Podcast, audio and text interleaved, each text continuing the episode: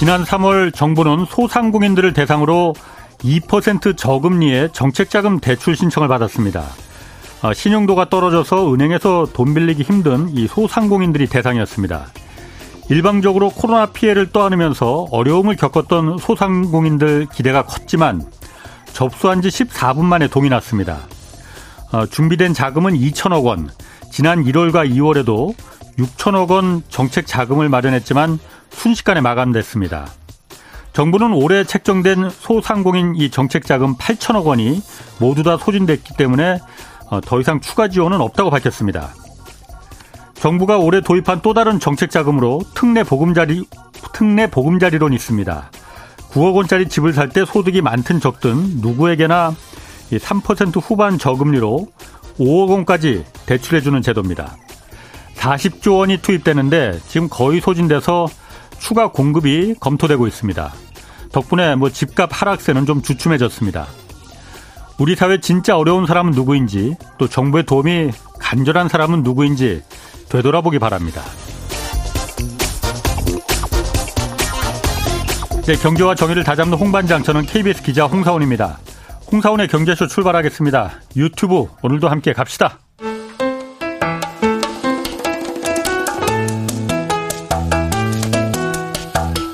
대한민국 최고의 경제 전문가만 모십니다. 어렵고 지루한 경제 프로그램은 거부합니다. 유익하고 재미있는 홍사운의 경제쇼.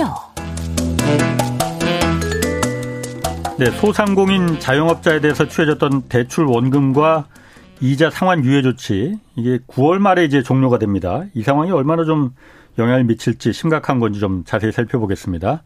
아, 변정규 미주은행 전문위원 나오셨습니다. 안녕하세요. 안녕하세요. 그 전문이 아니고 전문데 제가 전, 전문이라고 잘못했습니다. 미주은행 전무였습니다. 네, 아무것도 자, 없어서 전무예요. 아, 그래서 전무? 자리 없어서 전문가요? 아, 유머도 할 줄 아시네. 자, 그 자영업자들에 대한 은행 대출 원금 이자 그 상환 유예 조치가 지금 한 다섯 차례 계속 그 연장된 거잖아요. 네. 그러다 이제 9월 말이면은 이제 종료된다. 그러면 원금하고 이자 이제는 갚아라 이거잖아요. 네. 어, 일단 규모는 얼마나 되는 겁니까, 이게? 뭐 지금까지 나간 것만 보면은 뭐 네. 공식계로 보면 한 100억 100조 이상 지금 예. 나갔고요. 뭐 그 잔액 지금 예. 뭐 유예된 것만 예. 만기 유예된 것만 한 36조 이상 된다고 합니다. 36조. 예. 36조라면은 그게 어느 정도 규모 그렇게까지 뭐 그 아주 그 큰 규모다 이렇게 말할 수는 또 없을 것도 같은데. 근데 그게 이제 이 프로그램만 해서 예. 36조, 37조 아. 이렇고요. 그다음에 다른 이제 중소기업들이 그 프로그램의 음. 지원 대상이 아닌 그런 기업들도 있을 거 아닙니까? 예. 자기가 아. 어뭐 어렵게 융자 받는 기업들도 훨씬 아. 더 많을 거예요, 그거보다. 예. 왜냐하면 기업들을 하다 보면 기업을 하다 보면 예. 자기 돈으로 하기보다는 융자에 의지하는 경우가 많이 있거든요. 예. 그리고 지금같이 어려울 때는 그렇지. 뭐 예. 어떤 기업이 기업이든 어떻게 좀 어, 버텨야 되지 않습니까? 예. 그러면 융자가 필요할 텐데 예. 자기 돈만 가지고 하는 기업은 없을 거예요. 그러니까 예. 그거보다 훨씬 크다. 예. 뭐 요거는 이제 빙산의 일각이다 이렇게 볼 수도 있을 겁니다. 음. 그럼 이게 36조든 그게 뭐 그 더 큰 규모든 일단 네. 소상공인 자영업자들 그러니까 음식점 뭐 이런 자영업자들이 어쨌든 그 당시에 코로나 당시에 강제로 영업을 제한했기 때문에 정부가 아, 물론 지난 정부입니다. 정부가 공공의 안녕을 위해서 좀 피해를 봐라라고 일방적으로 손실을 강요한 거나 마찬가지잖아요. 그래서 이분들이 어쩔 수 없이 뭐 벌어들이는 장사에서 버는 돈이 없으니 대출 받아서 이제 근근히 뭐 그 꾸려 나갈 수밖에 없었는데 그러면 예. 갚을 수는 있는 겁니까 지금? 아 이게 참 어렵죠 사실은 이게 뭐뭐 어. 뭐70% 같은 경우에는 네. 뭐 거치 기간이 있어요. 보통 이제 뭐 5년 정도 되는데요. 예. 그 이제 거치 기간이 이제 한 2년 정도 있고요. 그 이후부터 이제 그 상환을 하게 되고 이자도 내게 되고 뭐 이러는데 예. 그 지금까지 다섯 번 정도를 이렇게 그 만기 연장을 해줬습니다. 예. 유예도 해주고 그래서 계속 예. 이제 롤오버를 해준 거죠. 예. 지금까지 넘어왔는데 지금 상황이 더 좋아졌으면은 좋아졌 좋았을까 이렇게 생각해 보면 좋아지지 않았거든요. 왜냐하면 지금 어. 고금리가 됐지 않습니까? 그리고 금리가 어. 조금 내려가긴 했어도 예. 경기 침체가 오기 때문에 이제는 음. 좀안 좋은 거예요. 그래서 처음에는 뭐 저금리 공짜로 이렇게 쓰라쓰라 예. 해가지고 예. 썼지만 버틸려고 예. 지금 보면은 이제 갚을 때는 더 높은 금리잖아요. 더 예. 비싸지기 때문에 게다가 지금 상황은 또 경기가 안 좋기 때문에 예. 이렇게 녹록하지 않죠. 아 그러니까 그때 갑자기 빌릴 때 네. 소상공인들 그 대출 뭐 알선해주고 뭐 그런 혜택 같은 거 그런 게 전혀 없었어요. 그럼 일반 대출하고 똑같은 그럼 이자율 받은 받는 거예요. 그럼 지금 어, 그건, 그건 아니죠. 예. 그 왜냐하면 그, 직접 대출이 있고요. 예. 이게 소상공인 그 정책 대출을 조금 그 설명을 해드리면요. 예. 크게 보면 이제 그 대출의 방식이 예. 이제 그 소상공인 그 진흥공단이 있습니다. 예, 여기서 아. 이제 진흥공단에서 예. 직접 대출해 주는 경우가 있어요. 예. 그리고 이제 간접 대출이죠. 예. 이제 그 금융 기관을 통해 가지고 예, 예. 이제 대리 대출을 해 주는 경우가 있는데 대리 대출이 사실상 조금 더 많습니다. 그 이제 금융 기관들에서 이제 대출해 주는 거 아까 그 37조라는 금액은요. 음. 이제 금융 기관들에 남아 있는 그런 잔액을 말하는 겁니다. 간접 대출 그러니까. 예. 그런데 이제 조금 그 조금 더 복잡해요. 왜냐하면은 어. 직접 대출 같은 경우는 공, 그 공단에서 음. 그냥 그 서류를 보고 그 심사 자기관에 들면 바로 대출을 해주거든요. 보통 그리고 금액도 그러니까 조금 전에 제가 예. 오프닝에서 말했던 것도 올해 8천억 원 배정됐다는 것도 그거예요. 맞습니다. 예. 예. 그 분기별로 이제 한 번씩 하거든요. 예. 예. 근데 이제 그 대리 대출 같은 경우 간접 예. 대출 같은 경우에는 금융기관에서 매달 모집을 합니다. 예. 이제 음. 다음 달에도 아마 모집을 하고요. 이제 뭐 예, 월초에 음. 모집을 하는데 이제 예. 그것도 9월이면 이제 다 끝나겠죠 이제. 아. 예. 그러면은 그그 그 소상공인 지능재단 말고 그 거기서 그 간접적으로 금융 은행들 통해서 대출해 준 돈이 네. 일반 대출 받던 그 이자 옛날에는 2020년 그때만 해도 금리가 그렇게 비싸지 않았었 높지 않았었으니까 그때 금리보다 지금 금리는 사실 굉장히 올라갔잖아요. 작년에 네네. 워낙 올라갔으니까 똑같이 올라간 거예요. 그럼 금리는? 네, 좀뭐 가상금리가 있죠. 아. 가상금리가 있기 때문에 좀 올라가긴 했지만 어, 시중에서 그냥 직접 빌릴 때보다는 쌉니다. 아. 그리고 이제 그 간접 대출 같은 경우에 대리 대출 같은 경우에 금융기관에 가가지고 예. 이제 빌릴 경우에는 뭐 운영 자금이라든가 이런 것들은 이제 그 변동금리가 있긴 있지만 예. 대부분은 또 어, 특수한 경우들은 이제 그 고정금리로 음. 대출을 해주는 경우가 많이 있어요. 2% 보통 예. 1.5%도 있고 예. 이렇게 낮게 그 대출을 해주기 때문에 이런 것들은 좀 도움이 되죠. 어. 그럼 2%로 그때 그러니까 제가 그 부분이 좀 확실하지가 않은 것 같은데 이번에 그러니까 소상공인 정책 자금으로 그러니까 올해 8천억 원이 배정됐는데 이미 그건 다 분기가 아니고 예. 1분기에 다 소진이 됐다고 그거는 이제 그 직접 대출로 나간 아, 겁니다. 직접 대출. 예. 그거 말고 간접 대출 그러니까 은행에서 해주는 거. 예, 예. 그거는 이제 얼마를 어. 해주든 상관은 없죠. 왜냐하면 음. 각자 은행들에서 예. 이제 공단에서 확인증을 아. 해줘요. 확인을 해줍니다. 예. 이분은 소상공인입니다. 소상공인이다. 뭐 음. 뭐 예를 들면은 그 상시 근로자가 5인 미만이라든가 이런 사업장에 대해서 예. 이제 그 소상공인이 맞습니다. 이렇게 확인증을 끊어주면 아, 아. 그 다음에 이제 또 그 보증서를 발급받아야 돼요. 예. 예. 그다음에 보증재단에서 보증서를 받고 뭐 형식적이긴 하죠. 아, 아. 보증을 해준다고 해서 나중에 변제를 해주는 건 아니니까 여기서 예. 그 다음에 이걸 갖고 이제 은행에 갑니다. 아. 그래서 이걸 갖다가 이제 확인증이나 보증서를 갖고 가도 은행에서는 사실상 예. 이제 이분들이 그 원하는 만큼 예. 이제 7천만 원이 이제 상단인데 음. 이걸 다 받으시기 어려워요. 왜냐하면 음. 은행은 사실 그냥 돈을 주지 않습니다. 저도 은행에 그렇죠. 근무하기는 하지만 이그 절차가 굉장히 까다롭고요. 예. 그리고 이 자본주의 폐해가 뭐냐면 가장 큰 예. 폐해가 이제 빈익빈 부익부거든요. 그 물론 이제 경쟁 사회이기 때문에 장점이 훨씬 많기는 하지만 예. 이런 그 좀 안 좋은 점을 갖다 정부에서 이제 보완을 해줘야 되는 거거든요. 음. 그래서 이런 제도가 만들어진 건데 예. 은행에 갖고 가면은 담보를 따지죠 또 담보를 이분이 담보가 있느냐 없느냐 그것까지 다 따지는 거예요. 그렇지만 아. 이걸 통과하면 예. 2%의 저리로 아. 이제 빌릴 수가 있게 되는 겁니다. 음, 그렇군요. 그러면 그분들이 지금 다섯 차례 그 유예를 원금하고 이자 상환을 이제 유예를 한 건데 9월 말에 이제 끝나면은 만약에 이분들이 뭐 갚을 능력이 있으면은 당연히 벌써 갚았겠지만은 갚지 못하니까 계속 유예시켜 준 건데 9월 말에 끝나면은 못 갚을 경우에 어떤 문제가 생기는 겁니까? 글쎄요, 그, 어.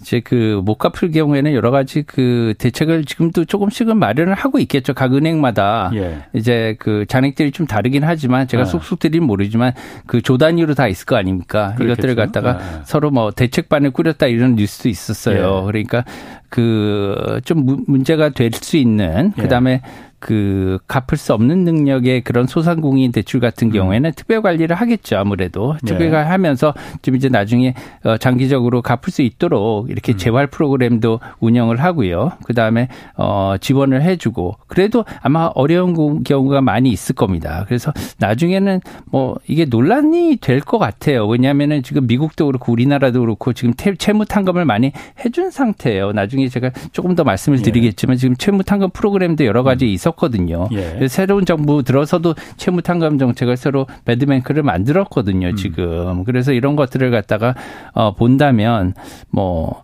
누구는 채무 탕감을 해주고 예. 누구는 안 해주고 이것도 문제가 될 것 같고요. 왜 아. 해주느냐? 왜냐하면 아. 뭐 성실하게 납부하는 분들은 너무 억울할 음. 거 아닙니까? 사실은 예. 그런 부분도 예. 왜냐하면 이분들은 성실하게 사시는 분들인데 예. 일부러 음. 이걸 악용하는 소수의 분들도 계실 수도 있단 말이죠. 예. 예 이런 것들을 음. 갖다 볼 때 그러면 형평 형평성의 문제가 음. 있을 수 있고요. 예. 도덕적 해이 문제도 어, 음. 수면에 오를 수가 있다고 봅니다. 예. 그래서 이걸 좀 굉장히 애매해요. 왜냐하면 정치적인 논리만으로 할 수도 예. 없고 경제적인 논리만으로 할 수도 없고 도덕적인 논리까지 들어가기 때문에 참 어렵습니다 이게. 제가 그 기사 좀 오기 전에 들어오기 전에 좀 보니까 아, 자영업자들 이제 대출을 받은 게 그러니까 다중채무라고 하잖아요. 네. 은행 같은 뭐 그러니까 금리가 좀 상대적으로 낮은 그런 1금융권에서 받은 사람만 있으면 그래도 다행인데 네. 10명 중에 7명은 다중채무라고 해서 1금융에서 그 다 못 받으니 뭐 2금융권 뭐 이제 사채 뭐 이렇게까지도 여러 군데서 채무를 뭐 어려우니까 일단 빌려서라도 메워야 될 거 아닙니까? 네. 그런 분들이 10명 중에 7분이라는데 그럼 그분들이 9월 말에 만약 이게 이 종료가 되면은 다 그냥 그때부터는 연체로 들어가는 거 아닌가. 이게 그 카드도 사실 어려우면 이렇게 돌려서 막는 거잖아요. 예. 그런 분들이 많은데 이것들도 이제 그런 셈이죠. 사실 아. 여기서 빌려서 여기도 넣고 예. 뭐 여러 군데 뭐 최대한 왜냐하면은 한 군데서 빌려가지고 막을 수 있으면 예. 참 좋겠지만 그렇지 않은 분들이 많을 거예요. 그렇겠죠. 그러면은 네. 이제 뭐 이 금액이 충분하지 않으니까 네. 그렇기 때문에 이번에도 뭐 15분 만에 마감되고 이러니까 부족한 분들이 얼마 많겠습니까? 예. 더 하고 싶은 사람이 많은데 못한 거거든요. 예. 그러니까 이런 것들을 갖다 혜택이 아직도 많지는 않기 때문에 그런 예. 것들이 이제 그 계속 이제 리볼빙으로 넘어가는 음. 거예요. 그렇기 때문에 음. 그런 것들을 조금 이제 어떻게 완화시킬 것인가 이런 대한 정책은 조금씩 음. 이제 해 나가야겠죠. 근데 아직도 조금 시간이 있긴 한데 예. 좀 민감한 사안이라 제가 아까 말씀드린 대로 그래서 아직 확실한 그러니까 정책이 말씀하시는 건 민감한 부분이란 건 탕감 말씀하시는 거예요? 예. 아. 연장이나 탕감이죠. 아. 사실은 그 두 가지 방법밖에는 없습니다. 예, 예. 예. 왜냐하면 없는데 돈이 없는 분한테 예. 계속 내라고 할 수는 없는 거잖아요. 물론이죠. 예. 더군다나 더, 더 문제 는 뭐냐면 이 청년들 문제예요. 예. 청년들 중에서 요새 그 직장이 없는 그, 음. 그 청년들이 많이 있단 말씀입니다. 예, 예. 특히나 아르바이트나 예. 이런 것들을 해가지고 예. 어 정규직이 아닌 비정규직도 많이 있어요. 예. 이런 분들 그 청년들 같은 경우에는 이제 또 그 학비나 뭐 다른 것들로 끌어쓴 것들을 갖다가 예. 지금 뭐 청년 프로젝트도 지금 운영 중이긴 하지만 예. 그것으로 근본적으로 문제가 해결이 되지가 않습니다. 왜냐하면은 음. 그것은 이제 뭐 이자를 갖다가 뭐 30%에서 50% 정도 탕감해주고 예. 하지만 원금을 갖다가 다 없애준 건 아니거든요. 그렇기 예. 때문에 이런 것들을 나중에 갚고 게다가 생활비도 계속 벌어야 되지 않습니까? 그렇죠. 그럼 뭐 예. 경제적인 그런 약자로 이렇게 전락할 수밖에 없는 그런 상황이기 때문에 그런 예. 것들을 갖다가 청년들에게 뭐 직 장을 구해준다거나 네. 어뭐 장기적으로 자립할 수 있는 이런 프로그램도 같이 운영을 해야 되지 않을까 이런 생각을 듭니다. 이게 뭐 그 부분에 대해서는 조금 이따 좀그 그좀 그 다시 짚어보기로 하고 일단 제가 좀 우려스러운 게 이분들이 이제 그 36조라고 했지만 그거보다도 그러니까 아까 말씀하신 대로 다른 부차적인 드러나지 않은 부채들은 더 많이 있을 수 있는데 그 부분이 이제 한꺼번에 연체로 돌아가면 9월 말부터 이제 그럼 연체가 드러나기 시작할 거 아니에요? 지금 유예시켜 준 거니까. 네. 지금 하반기에 그런데 이것뿐만이 아니고 지금 뭐 사실상 지금까지는 시중은행들 그 금융기관들 연체율 높아진다고 하는데 금융당국에서도 지금 연체율이 높아지긴 하지만 높아지는 건 사실인데 절대 액수가 0.34% 정도라서 연체율이. 증가는 뭐 한 두 배로 좀 0.16%에서 뭐 3, 3 4%가 두 배로 증가했지만은 1%도 안 되니 그렇게 걱정할 거 아니다라고 하는데 하반기에 되면은 이게 지금 그 사실상 돌려막기 중인 그 부동산 PF도 이제 당장 하반기에 문제가 될 수 있을 거고 여기다가 또 지금 이 자영업자들 유예 상환도 이제 9월 말이 종료가 되고 네. 겹쳐지게 되면은 이게 그러면은 연체율이 확 그냥 올라가는 올라가는 거 아닌가 갑자기. 사실은 지금은 그 문제가 안 된다고는 생각하지 않습니다. 왜냐하면은 예. 이것들이 문제가 될 수 있기 때문에 준비를 해야 되고요. 예. 게다가 지금 그 금리가 조금 시중 금리가 예. 낮아졌다고는 하지만 예. 아직도 굉장히 높은 상태예요. 예. 그리고 저신용자들한테는 뭐 대출이 아까 그렇게 빨리 마감이 예. 될 정도로 아직까지 혜택이 완벽하게 돌아갈 수 있는 그런 상황이 아니라서 이런 것들을 준비를 해야 되고요. 지금 지금 그 고금리가 장기화되고 있거든요. 그래서 예. 처음에 한 몇 달 동안 작년 뭐 중반부터 올랐지 않습니까? 금리가. 예. 그러니까 지금 한 1년 동안은 버텼단 말이죠. 예. 그럼 앞으로 또 6개월, 1년 더 버텨야 되는데 예. 앞으로 한계 기업들이 음. 부도가 더 많이 날 것 같아요. 지금 보시면은 지금 미국도 한 25% 정도 지금 도산 기업이 많이 늘었다고 합니다. 예. 1, 4분기에. 근데 예. 한국 같은 경우에는 지금 거의 한 50% 늘었어요. 예. 예. 지금 1, 4분기에 한 200, 작년에 200 한 60군데였는데요. 지금 뭐 한 380군데 정도로 이렇게 늘었다고 하니까 예. 한반 정도가 늘은 거잖아요. 예. 기업의 부도도 이렇게 많이 늘고 있고, 그다음 예. 개인의 그다음에 뭐 연체율 같은 것도 늘고 있고. 근데 예. 이런 것들이 계속 줄어들 것인가? 그 방향은 아니거든요. 왜냐 계속 어려워지면 높아지지 낮아지는 않는단 말이에요. 예. 그리고 지금 전 세계적으로 저희가 음. 지금 이걸 생각하는 문제는 뭐냐 더 크게 생각하면은요. 음. 전 세계적으로 이게 대출만 볼 게 아니라 이거 거꾸로 뒤집어 놓으면 이게 부채입니다. 그렇잖아요. 음, 부채의 그렇지. 문제예요. 예, 예. 지금 전 세계적으로 부채의 문제로 지구가 지금 앓고 있는 거예요. 예. 미국도 지금 부채 문제잖아요, 나라가. 예. 그래서 개인도 그렇고 기업도 음. 그렇고 심지어 미국까지도 미국 정부도 예외가 아닌 거지 않습니까? 음. 지금 우리나라 부채도 많이 늘었고요. 그리고 예. 이러한 기업들이나 기업들이 한계 기업으로 어 뭐 전환이 돼서 음. 부채를 못 갚으면 이게 또 나라의 부채로 넘어간단 말이에요. 예. 그리고 개인의 부채도 마찬가지고요. 그래서 예. 이런 부채들이 이제 우리나라의 국가 부채로 더 이렇게 예. 많이 어상 올라갈지 이런 예. 것들도 좀 그 우려되는 부분이기도 합니다. 그래서 음. 부채 문제에 대해서 좀 적극적으로 생각을 해봐야 될 것 같아요. 예. 왜냐하면 좀 쌀 때는 우리가 쉽게 썼는데요. 네. 지금 이제 2023년 하반기부터 시작해서 내년 상반기까지는 기업 부도가 많이 일어날 것으로 생각이 돼요. 이런 것들 때문에. 그렇게 되면 각 나라 나라들이 지금 인플레이션에 대해서 굉장히 어, 생각을 많이 했, 단 말이죠. 예. 그래서 뭐 환율도 자국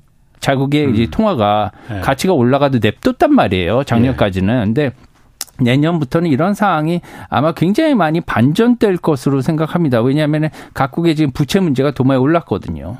음, 각국의 부채 문제라는 게 뭐 부채라는 게 정부 부채가 있고 가계 부채가 있고 기업 부채가 있고 그렇죠. 세 가지죠. 나라마다 다 그 입장은 좀 다르긴 달라요. 근데 세 가지가 다 올라가는 거죠, 지금. 아, 우리나라도 올라갑니까? 그럼? 우리나라도 올라가고 그렇죠. 있죠. 우리나라 그 기업 부채도요. 예. 작년 말에 2,300 조 정도 됐었습니다. 예. 기업 부채가. 예. 근데 예. 지금 올해 1, 4분기로 보면 한 2,600조 조금 안 되게 이렇게 올랐어요. 그렇게 되면 뭐한 3개월 동안에 벌써 10% 이상 기업 부채도 늘었고요. 대부분이 뭐 대기업 계열 회사들로 이렇게 파악이 되는데요. 예. 그렇게 되면 이제 우리나라 대기업들도 이렇게 힘들어서 사실은 대기업들의 어떻게 보면 뭐 생 생계형 대출이라고 봐야 되죠.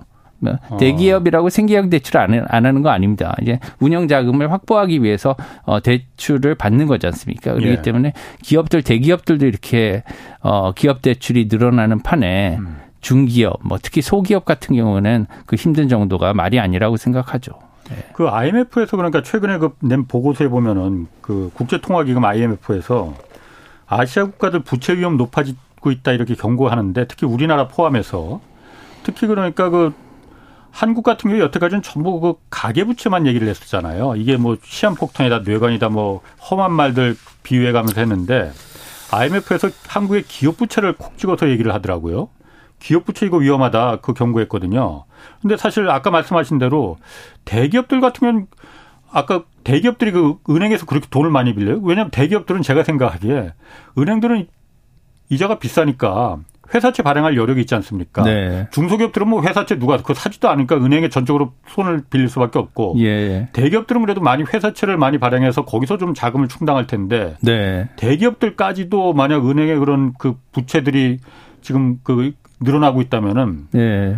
조그만 기업들은 이건 뭐 말할 것도 아닌 거 아니에요 그러면? 왜냐하면 은행들은요 대기업을 선호해요 중소기업보다는요. 왜냐하면 대기업이 예. 갚을 가능성이 높으니까요. 예. 대기업한테 갚을 사람한테 빌려주지 예. 뭐 띄울 사람한테 빌려주지는 않잖아요. 예. 그렇기 때문에 어 물론 뭐 중소기업한테 대출 금리를 조금 더 받겠죠. 예. 그래서 가상 금리가 있으니까 예. 그래도 이제 어떻게 부도 위험이나 이런 것들을 뭐 상환 능력을 고려한다면 대기업을 굉장히 선호하긴 합니다. 왜냐하면 예. 대리, 대기업한테도 지금 같은 경우에는 예. 뭐 금리를 높게 받을 수도 있거든요. 뭐 그렇게 하면은 뭐 좋은 거죠. 은행 음. 입장에서. 그래서 그것들이 이제 사실 어떻게 보면 자본주의에 놀린 거예요. 그래서 그런 것들을 갖다가 은행들을 갖다가 어 이렇게 기회를 할 때 그런 예. 점도 조금 어, 어, 염두에 두고 예. 이제 그 대출 그 사각지대 있지 않습니까? 예. 이런 분들한테도 대출이 잘 원활하게 돌아갈 수 있도록 하는 것이 아마 이런 중소기업이나 이런 대출의 그 취지라고 생각해요.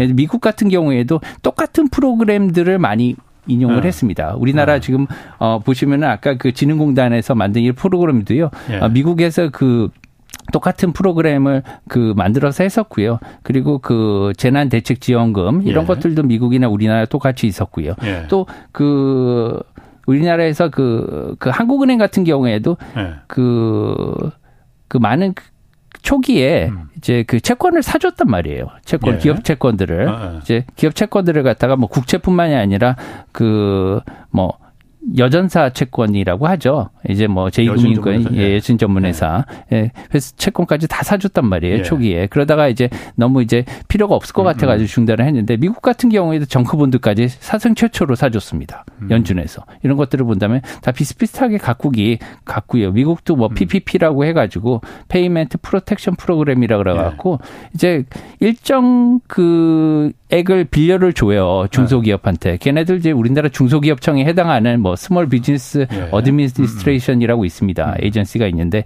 여기서 이제 돈을 갖다가 이제 예. 보증을 해줘요. 그래서 예. 걔네들을 주면은 예. 걔네들이 이제 소기업한테 주는데요.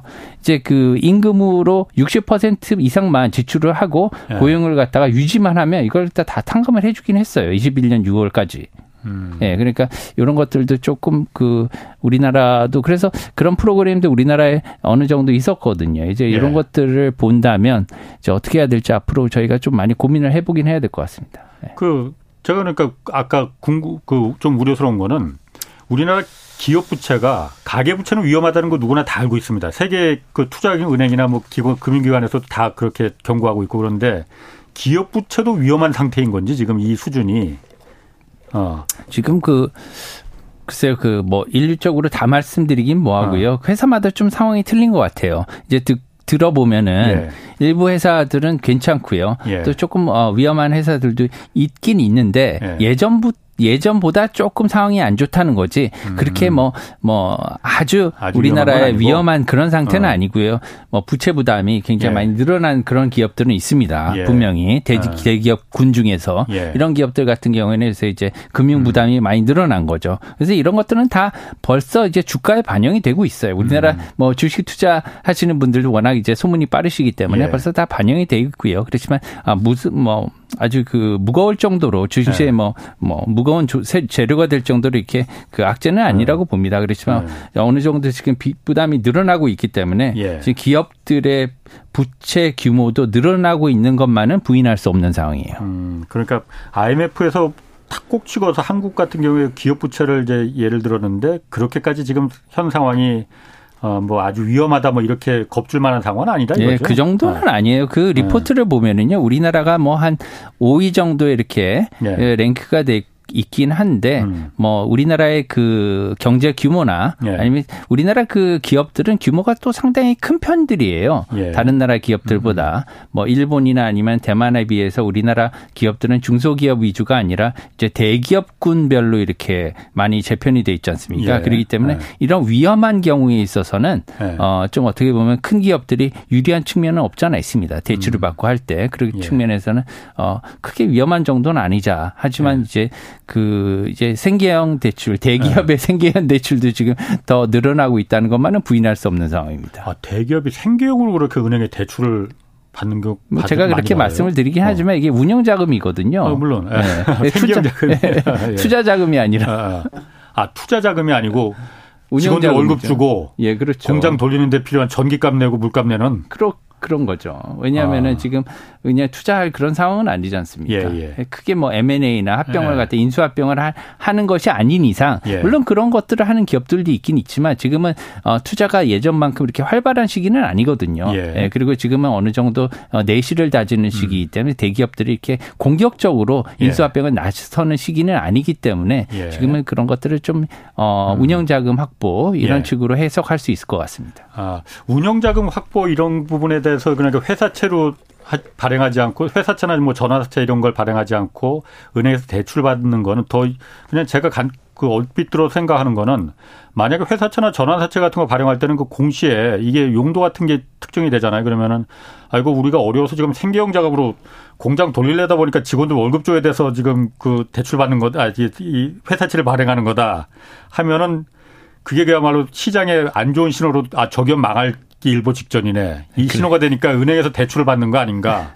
뭐 그렇게 반드시 어. 이렇게 그콕 집어서 어. 발행하지는 않죠. 그런데 이제 어. 발행도 하고요. 여러 가지 네. 이제 자본 조달 방법이 있기는 예. 있는데요. 뭐 주식도 음. 뭐 발행할 수 있는데 주식은 항상 발행할 수 있는 있는 건 아니니까요. 예. 유상증자나 무상증자나 그렇기 때문에 채권 발행이 조금 더 일반적이고요. 그것도 이제 국내나 국외에서 다 조달을 할 수 있긴 하지만 지금 같은 경우는 해외에서 조달하기에 좀 좋은 상황은 아니에요. 예. 왜냐하면 달러 금리가 한국 금리보다 높지 않습니까? 예. 지금 역전이 돼 있는 상황이기 때문에 예. 이제 해외에서 그 빌려와갖고 한국에서 와가지고 이제 수합을 통해서 원화로 바꾸는 이런 형태가 별로 좋, 좋은 방법은 아니에요. 요새 예. 그렇기 때문에 아직 인기가 지금 상태에서는 없는 상황이고요. 예. 그렇기 때문에 국내에서 이제 대출을 받거나 국내에서 예. 이제 그 발행을 하는 이런 것들이 조금 나은데요. 예. 뭐 그런 것들을 이제 그 혼용해서 사용을 하고 있는 것으로 보입니다.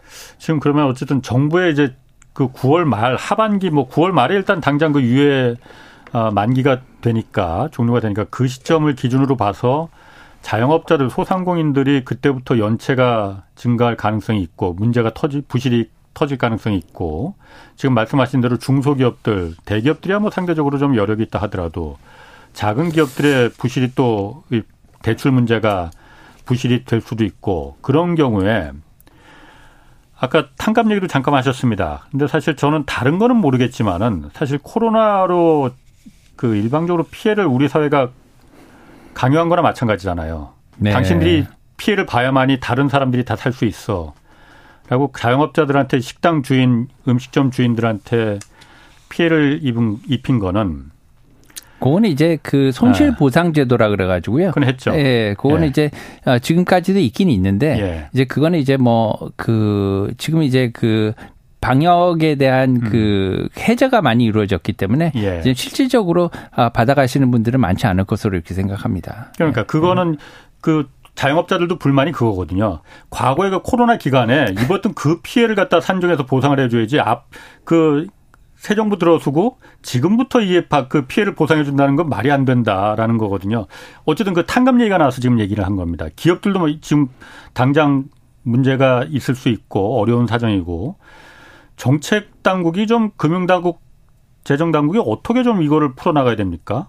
그래서 이번에도 보니까 그 어제부터 그 실시된 제도가 새로 있어요. 대환 대출이라고요. 예. 예. 이것들을 이제 그 일반 개인들을 상대로 하는 건데요. 예. 이제 그 기존에 어, 자기가 받았던 대출 제도가 있다면 예. 이것을 갖다가 플랫폼을 새로 만들었습니다. 이번에. 예. 이제 그 당국에서 그 플랫폼을 만들어서 예. 인터넷 전문 은행들이나 이런 플랫폼들이 이제 와서 비교를 우리가 그 물건을 살 때도 사이트에서 비교를 해서 사잖아요. 많이. 그렇죠. 예. 똑같이 이제 어떤 플랫폼을 운영하는 회사 회사들 보고 들어가서 뭐 카카오나 네이비, 아. 네이버나 이런 회사들한테 플랫폼을 니네들이 깔면 네. 거기에 은행들이나 다른 금융기관이 들어가서 서로 비교를 해보고 네. 소비자들이 비교해서 갈아탈 수 있는 이런 걸 갖다가 대환이라 그러거든요. 예. 갈아탈 수 있는. 아. 그래서 대환 대출 프로그램이 가능하도록 어제부터 지금 시행을 하고 있어요. 예. 그래서 이제 뭐 그 몇 개 그런 그 뭐 IT 회사들이 어. 기반이 돼서 이런 플랫폼을 제공하고요. 또 은행은 은행들 나름대로 이렇게 금융기관들이 예. 이제 플랫폼에서 이제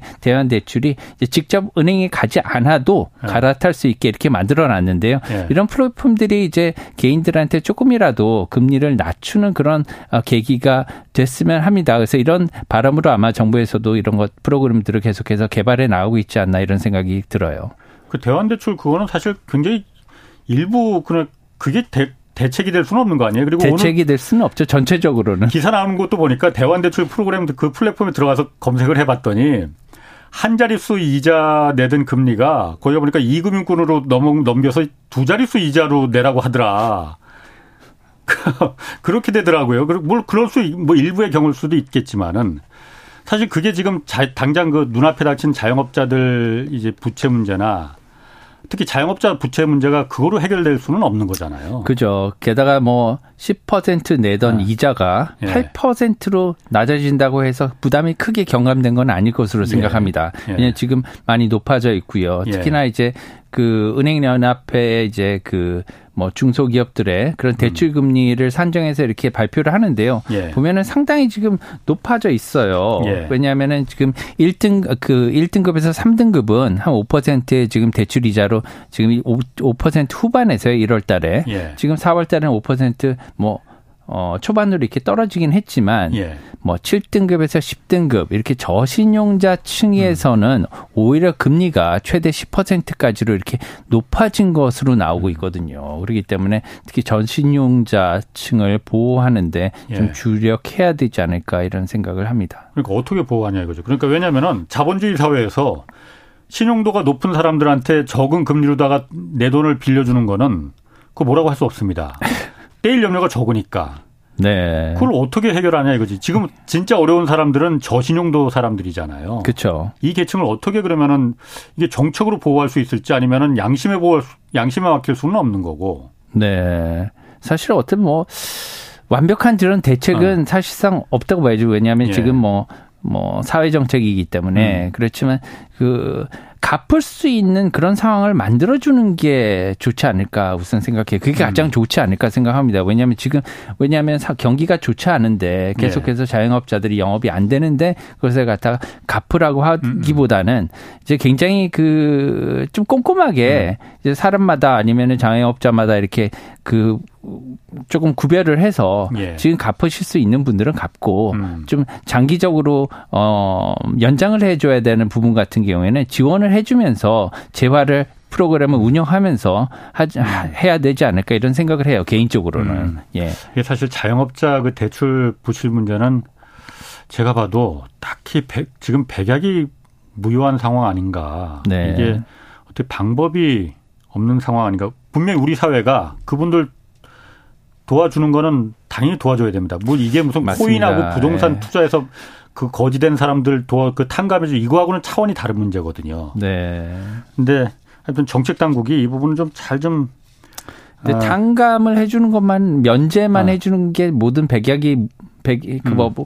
뭐다 좋은 건 네. 아닌 것 같아요. 그렇기 예. 때문에 어느 정도 이제 그 서로 공감할 수 있는 음. 그런 어떻게 보면은 그 뭐 저감 정책 예. 예. 이런 것들을 운영해야 되지 않을까. 음. 왜냐하면 지원을 해주면 예. 해주고 예. 그다음에 본인도 노력을 하고 예. 이두 가지가 다 동반이 된 예. 그러한 그 정책을 운영하는 게 올바르지 않을까. 그래야지 어, 형평성 문제에도 예. 어, 자유롭지 않을까 이런 생각을 합니다. 제가 한 가지만 더 그 지금 아까 중소기업들 그러니까 그 영산 중소기업들도 소상 그 많이 피해를 봤잖아요. 네. 뭐 코로나 때문에 피해를 본 것도 있고 아니면 원래부터 좀 우리나라 한계 기업들이 워낙 좀 많이 있으니까 이 한계 기업들을 아 지금 이게 같이 끌고 정책 금융을 통해서 정책 자금을 통해서 끌고 나가는 게 맞는 건지 아니면 지금 어 이참에 구조 개혁을 통해서 정리를 하는 게 나은 건지 누구나 다 당연히 정답은 구조 개혁 한다 정리해야 된다라고 말하지만은 어 그 쉽지 않잖아요. 그리고 쉽지 지금 상황이 네. 너무나 안 좋은 상황이기 때문에 네. 정말 함부로 정리했다가 더 큰 그야말로 부메랑을 맞을 수도 있는 거고. 예. 그 전문님께서는 어떻게 좀 보십니까? 저는 이렇게 한꺼번에 정리하는 거는 바람직하지 않다고 생각합니다. 특히나 예. 이제 중소기업 같은 경우에는 대기업들의 버튼목이기도 하거든요. 여러 가지 예. 부품도 많이 만들고 예전에 예. 그 중소기업들도 우리나라 경제 발전에 많이 이바지를 했고요. 예. 앞으로도 더 많은 중소기업들을 이렇게 예. 일궈 나가야 되고요. 창업 예. 의지도 더 불어 넣어야 될 거라고 생각해요. 예. 그러려면 청년들한테 이러한 창업 의지도 이제 계속 불어 넣어 주려면 예. 이러한 어, 중소기업을 재활할 수 있고 다시 일어설 수 있는 그런 프로그램을 계속 지금 발굴을 하고는 있거든요. 예. 이런 것들을 계속 주어져서 기회를 줘서 다시 일어설 수 있게 이렇게 만들어야 된다고 생각합니다. 아.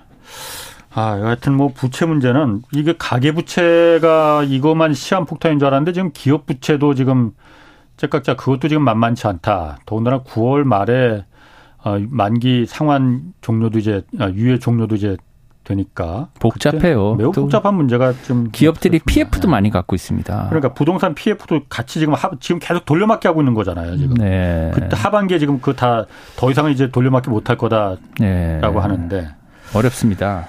아, 어려운 얘기는 조금 더 다음에 다시 한번 또 얘기하시고 최근에 유럽 출장 다녀오셨잖아요. 아, 독일하고 아, 예. 뭐 여러 군데 다녀오셔서 거기서 좀 조금 전에 아까 말씀하신 대로 중소기업들 독일 같은 게 저도 몇 번 출장 거기 가봤지만 부러운 게 거기는 hidden champion이라고 해서 정말 강소 중소기업들 굉장히 많잖아요. 어, 너무 많습니다. 그게 정말 저는 가장 부럽더라고요. 아, 저도 왜 저런 똑같습니다. 산업 구조가 왜 우리는 못 될까?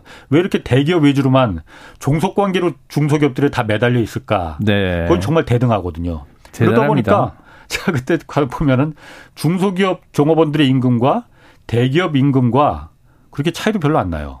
네.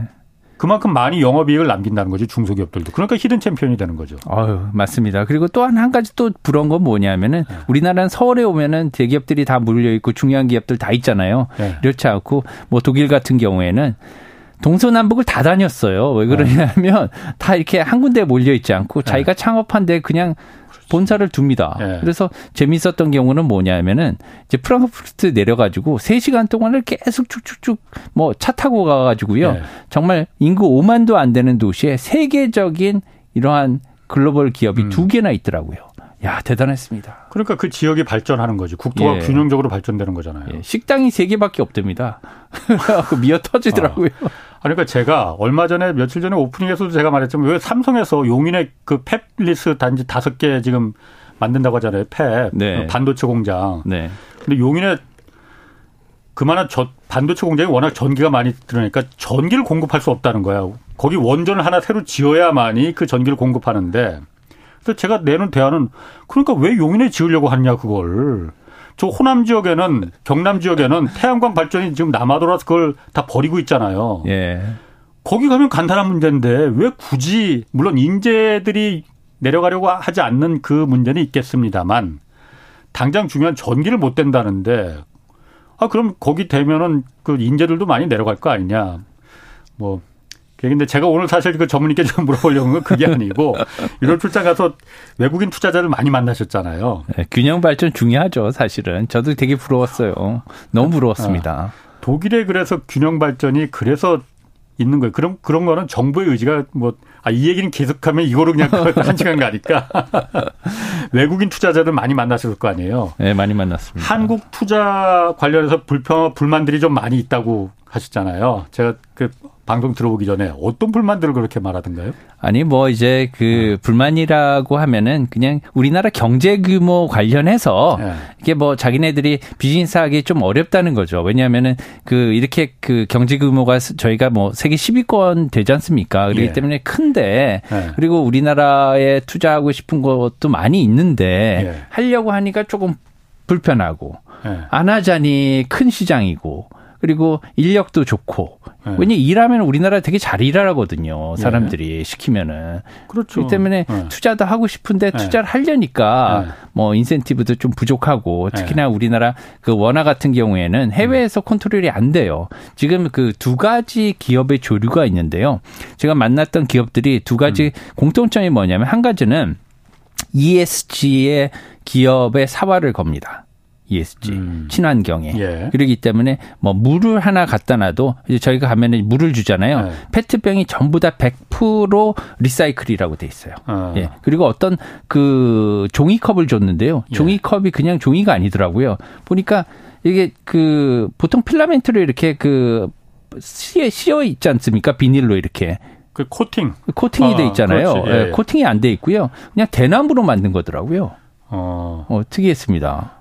그 코팅 안 됐으면 종이컵이 스며들 텐데 물이 막. 근데 그런 기술을 발명했는지 어, 어. 스며들지 않더라고요. 말 그대로 그냥 일회용으로만 그냥 그 쓰고 다시 재활용 그 네. 폐주로 재활용해라. 네. 아니면은 그냥 일반 컵을 내놓든가 어. 어. 이렇게 하고요. 그다음 뭐 그 두 번째는 뭐냐면 그래서 친환경에 굉장히 공을 많이 들이고 있고요. 예. 두 번째는 어 굉장히 그 비용 효율화 에 대해서 예. 어, 생각을 많이 하고 있더라고요. 그래서 비용, 효율화, 음. 그다음에 경영 효율화 예. 이런 데 대해서는 centralization을 실시를 해요. 음. 모든 거를 집중화를 하고 있더라고요. 그래서 예. 인력을 갖다가 줄이고 음. 사람이 어 할 수 있는 건 최대한 줄이고 예. 그리고 globalization을 또 실시하고 있기 때문에 모든 업무를 영어로 예. 영어로 예. 예를 들면은 뭐 우리나라에서 근무를 한다든가 음. 아니면 뭐 중국에서 근무를 하든 뭐 예를 들면 영국에서 근무하든 아니면 남미에서 근무를 하든 각각 쓰는 언어는 다르지만 예. 모든 업무를 갖다가 예를 들면 독일에서 프랑크푸르트에서 있는 회사면 거기서 이제 영어로 도, 물론 독일 회사지만 거기도 이제 영어를 쓰는 거예요. 예. 본사에서는. 그래서 예. 모든 그 나라에서 뭐 지점들에서도 영어로 사무를 보고요. 네. 그리고 업무 그 기록이나 아니면은 뭐 그 문서를 갖다가 뭐 관공서나 이런 데 넣을 때도 네. 영어로 이렇게 하는데 우리나라는 그런 게 조금 부족하다는 겁니다.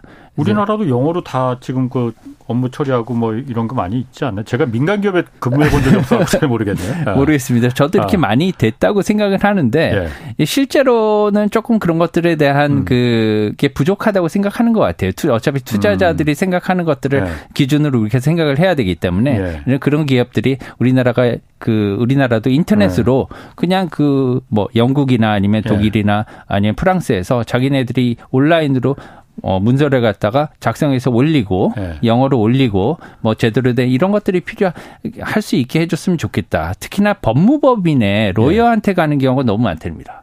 우리나라 같은 경우 예 되고 안 되고가 불분명한 경우가 너무 많다. 예. 자본의 이동 특히나 예. 그 뭐 모자 간에 모자 예. 회사 간에 이렇게 자금의 이동이나 차입에 관련해서 어떤 규정을 갖다 확실히 만들어줬으면 좋겠다. 그걸 다 음. 심사하는 이런 과정을 없애줬으면 좋겠다. 예. 이런 것들을 얘기를 했고요. 예. 특히나 그래서 그 중간에 뭐 법무법인을 거치거나 이런 과정이 전혀 없게 하면 너무 좋겠다는 겁니다. 예. 아 그럼 외국엔 그런 게 없나요? 외국 그럼 법무법인 변호사도 뭐 먹고 사나? 모르겠어요. 하여튼 좀 어. 그런 게 많다고 그런 얘기를 들었고요. 어. 두 번째는 이제 그 아직도 예. 우리나라 그 법인 인감이랑 이런 것들을 쓰고 있지 않습니까? 그렇죠. 법인 인감을. 예. 그리고 그 프럭시라 해가지고 대리인을 둬야 돼요. 그리고 음. 그것들은 왜 생기냐 하면은 이게 그 우리나라가 그 실명제를 쓰고 있기 때문에 예. 법인도 실명제에 포함이 되거든요. 음. 그렇기 때문에 우리나라에 직원이 없으면 이게 조금 어려운 문제가 생깁니다. 누구를 음. 갖다 지정을 해야 돼요. 아. 예, 지정을 해야 되는데 예. 자기네가 대리인이 없는데 예. 지정을 하라 그러니까 좀 어렵다. 이런 것들에 대해서는 예외 조항을 좀 뒀으면 좋겠다. 자기네들이 뭐 그냥 그 회사기 때문에 예. 어 영업을 진짜 하기 때문에 네. 이런 것들에 대해서는 어느 정도 인정을 해줬으면 좋겠다 그런 음. 얘기도 있었고요. 뭐 마지막으로는 이제 한국의 그 투자에 대해서 좀 인센티브 같은 거를 갖다가 줬으면은 예. 좋겠다. 왜냐하면은 지금 네. 한국의 뭐 공장이나 아니면 투자를 하고 있는 기업들도 있고요. 예. 앞으로 생각하는 기업들도 있더라고요. 그런 예. 경우에 있어서는 뭐 이런 여러 문제에 대해서 인력에 대해서는 걱정을 하지 않습니다. 한국이 음. 일을 잘하고 그다음에 예. 그 우리나라 학생들이 해외에서 뭐 공부한 학생들도 굉장히 예. 많잖아요. 요새 예. 그래서 영어 못하 는 그 학생들이 거의 없기 때문에 네. 이런 문제에 대해서는 걱정하지 않는데 예. 이런 것들이 좀 해결이 되면 투자를 음. 할수 있고 더 많이 할 수 있을 것 같아서 긍정적인 얘기도 많이 들었어요. 음. 하고 싶기 때문에 이런 얘기를 하는 거지 또 뭐 관심이 없으면 얘기를 안 했겠죠. 음. 긍정적인 부분 그러니까 한국 투자 장점 뭐 이런 거 긍정적인 부분은 어떤 걸 좀 얘기를 하던가요? 동아시아의 logistics라고 하죠. 지정학적으로 굉장히 중요한 데 있다는 거예요. 아. 왜냐하면 중국과 예. 일본 그다음에 동남아시아 이렇게 사이에 끼어 있기 때문에 예. 지금 러시아도 있고요. 그렇기 예. 때문에 물류에 대해서 중심지가 될 수 있는 그런 어 네. 지정학적인 위치가 있기 때문에 예. 자기네들은 반제품이나 꼭 우리나라에 팔지 않더라도 예. 이런 반제품이나 아니면은 생산 과정이나 아니면은 어 거쳐가는데 아니면 예. 창고로 쓰기에 굉장히 좋은 입지적인 조건을 음. 가졌어요. 그래서 예. 사실은 우리나라가 이제 입지가 좋기 때문에 조금만 이런 거에 대해서 그 지원을 하면 우리가 생각하는 것보다 훨씬 이런 음. 그뭐 다국적 기업들이 많이 예. 들어올 수 있는 서준이 있는 것 같습니다. 아 오히려 우리의 그 지정학적 위치가 약점이 아니라 장점이 될 수 있다. 아, 그렇죠. 네, 조금 어. 더 이제 정치적으로 우리가 예. 어뭐 남북 그 대치 상황이긴 하지만 예. 조금 나아지고 한다면 이런 거에 대해서 크게 아직도 지금 뭐 그런 거에 대해서 남북 대치 상황에 대해서는 언급한 기업은 한 군데도 없었어요, 사실은.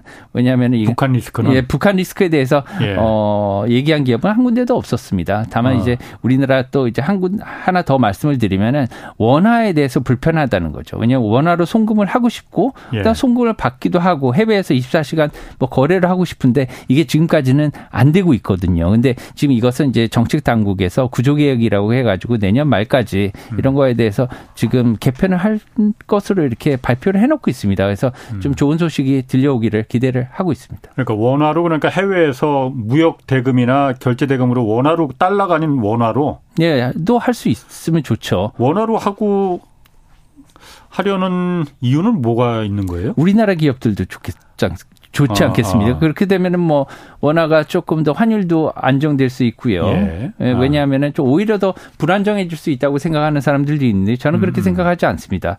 예를 들면은 뭐 현대나 예. 삼성전자가 수출을 하고 난 다음에 예. 대금을 갖다가 원화로 그냥 픽스해 가지고 그렇, 고정시켜서 예. 받으면 뭐 환전할 필요도 없잖아요. 아, 그러면은 뭐 환율 변동에 아. 노출될 일도 없겠죠.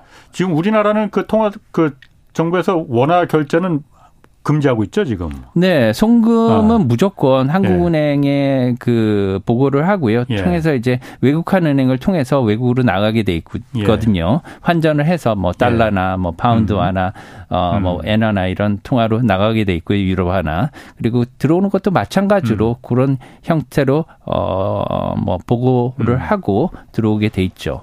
정부에서 그 망, 그 원화로다가 그 하지 못하게 하는 그건 무슨 이유일까요? 그러면은 지금 예전 예전부터 우리나라 통화가 이렇게 뭐 강한 통화는 아니었어요. 물론이지, 예. 최근에 이제 많이 우리나라 경제가 뭐 외국에서 원화를 쓸 일은 그렇게 많지는 않을 것 같은데. 예. 그래서 이제 아. 이거 이것이 풀리면 예. 지금 우리나라 투자 등록증 제도도 폐지했습니다. 30년 만에. 예. 이제 외국인 투자자들이 이제 투자 등록증이 IRC라고 있었는데 또 아. 없어졌기 때문에 앞으로 이제 이런 것들은 굉장히 긍정적이라고 생각해요. 예. 그렇게 된다면 이제 원화도 이제 외국에서 결제가 아. 가능하다면 우리가 이제 뭐 세종대왕이 어. 그려진 어. 이만 원짜리를 갖고 가서 이제 우리나라 뭐 발리나 어. 아니면은 뭐 이제 해외 어. 리조트에 가서 그냥 내고 뭐를 사 먹을 수 있게 되는 거죠. 어. 지금까지는 그렇게 못했지 않습니까? 그러니까 지금도 뭐 공식적 그게 공식 비공식적이려나 뭐 그 동남아 같은 데 가면 워낙 한국 관광객들 많이 가는 데는 천 원짜리 만 원짜리 받는 데가 있긴 있어요. 어, 그런데 있죠. 그, 그거는 이제 공식적으로 말할 수는 없는 거고 예. 공식적으로 무역 대금이나 이런 걸 원화 결제하고 그 무역 그 통화로다가 원화를 쓰는 거는 안 막아놓은 거잖아요. 그럼요. 그러니까 그분들이 이제 보따리로 갖고 어. 와가지고요 만 어. 원짜리들을 네. 갖고 와서 한국에 다시 갖고 와서 바꾸시겠죠. 아, 그러니까. 한국 들어와서. 아니 그러니까 왜 그걸 막아놨을까? 무슨 그걸 열어놓으면은 왜 원화가 외국에 나가면은 무슨 부작용이 있길래 그게 제가 갑자기 좀 그 궁금증이 생겼어. 뭐 여러 가지 트라우마가 많이 있지 않습니까? 옛날에 그 해방 이후에 예. 우리나라 그 원화 가치가 기술적으로 좀 낮아졌어요. 예. 한때는 뭐 고정 환율제도 쓴 때도 있었거든요. 예. 근데 이제 그때 당시에도 우리나라가 음. 뭐 어, 저 개발 국가였죠. 예. 이제 처음에 해방되고 못 살았지 예. 않습니까? 예. 근데 이제 발전을 하고 예. 이제 어, 경제 발전을 이룩했는데 또 마침 나온 게 이제 우리나라가 IMF가 터졌지 않습니까? 예. 이게 또 외환 위기 때문에 생긴 거예요. 그렇기 예. 때문에 외환에 대해서 우리나라가 알게 모르게 이런 트라우마가 있습니다. 정치적으로. 그래서 이런 것들이 이제 어느 정도 어, 극복이 음. 됐고 이제는 우리나라가 어, 무역에 있어서 우리 원화도 음. 이제 그 통화 강한 나라의 통화는 강합니다. 예. 유로화 음. 강하지 않습니까? 달러가 강하고요. 그렇죠. 예. 강한 나라의 통화는 강하기 때문에 우리나라도 이제 앞으로 예. 한 단계 어, 국제사회에서 도약을 하려면 예. 어, 우리나라 원화 예. 통화가 예. 이제 국제화가 되는 게 맞다고 봅니다. 음. 그 나중에 뭐 디지털 화폐 뭐 이런 얘기 이제 그 시대 되면은 사실 그걸 막을래야 막을 수도 없는 거 아닌가요? 그러면? 어, 그럼요. 이제는 어. 앱에요. 어. 우리가 이제 핸드폰에 쓰는 그 앱에 네. 이제 연준이라든가 유로 중앙은행이라든가 이런 어. 그 중앙은행들의 앱이 이제 깔리게 돼요 앞으로. 그럴, 이 CBDC라고 예, 합니다. 예, 예. 센트럴 뱅크 디지털 예. 커런시라고요. 중앙은행 디지털 화폐가 아. 이제 생겨나게 되면 재미있는 일들이 생깁니다. 그러니까 중국 위안화도 지금 그거 하려고 지금 하는 거잖아요. 예, 예. 뭐 위안화도 깔 수 있고요. 앞으로 그렇게 되면 이제 투자에 있어서 자기의 통화 결정권이 생기는 거죠, 많이. 예. 아, 오늘 좋은 얘기 잘 들었습니다. 변정규 미지오 은행 전무였습니다. 고맙습니다. 내일은 한문도 교수와 부동산 부동산 시장 동향 자세히 살펴보겠습니다. 지금까지 경제와 정의를 다잡는 홍반장 홍사원의 경제쇼였습니다.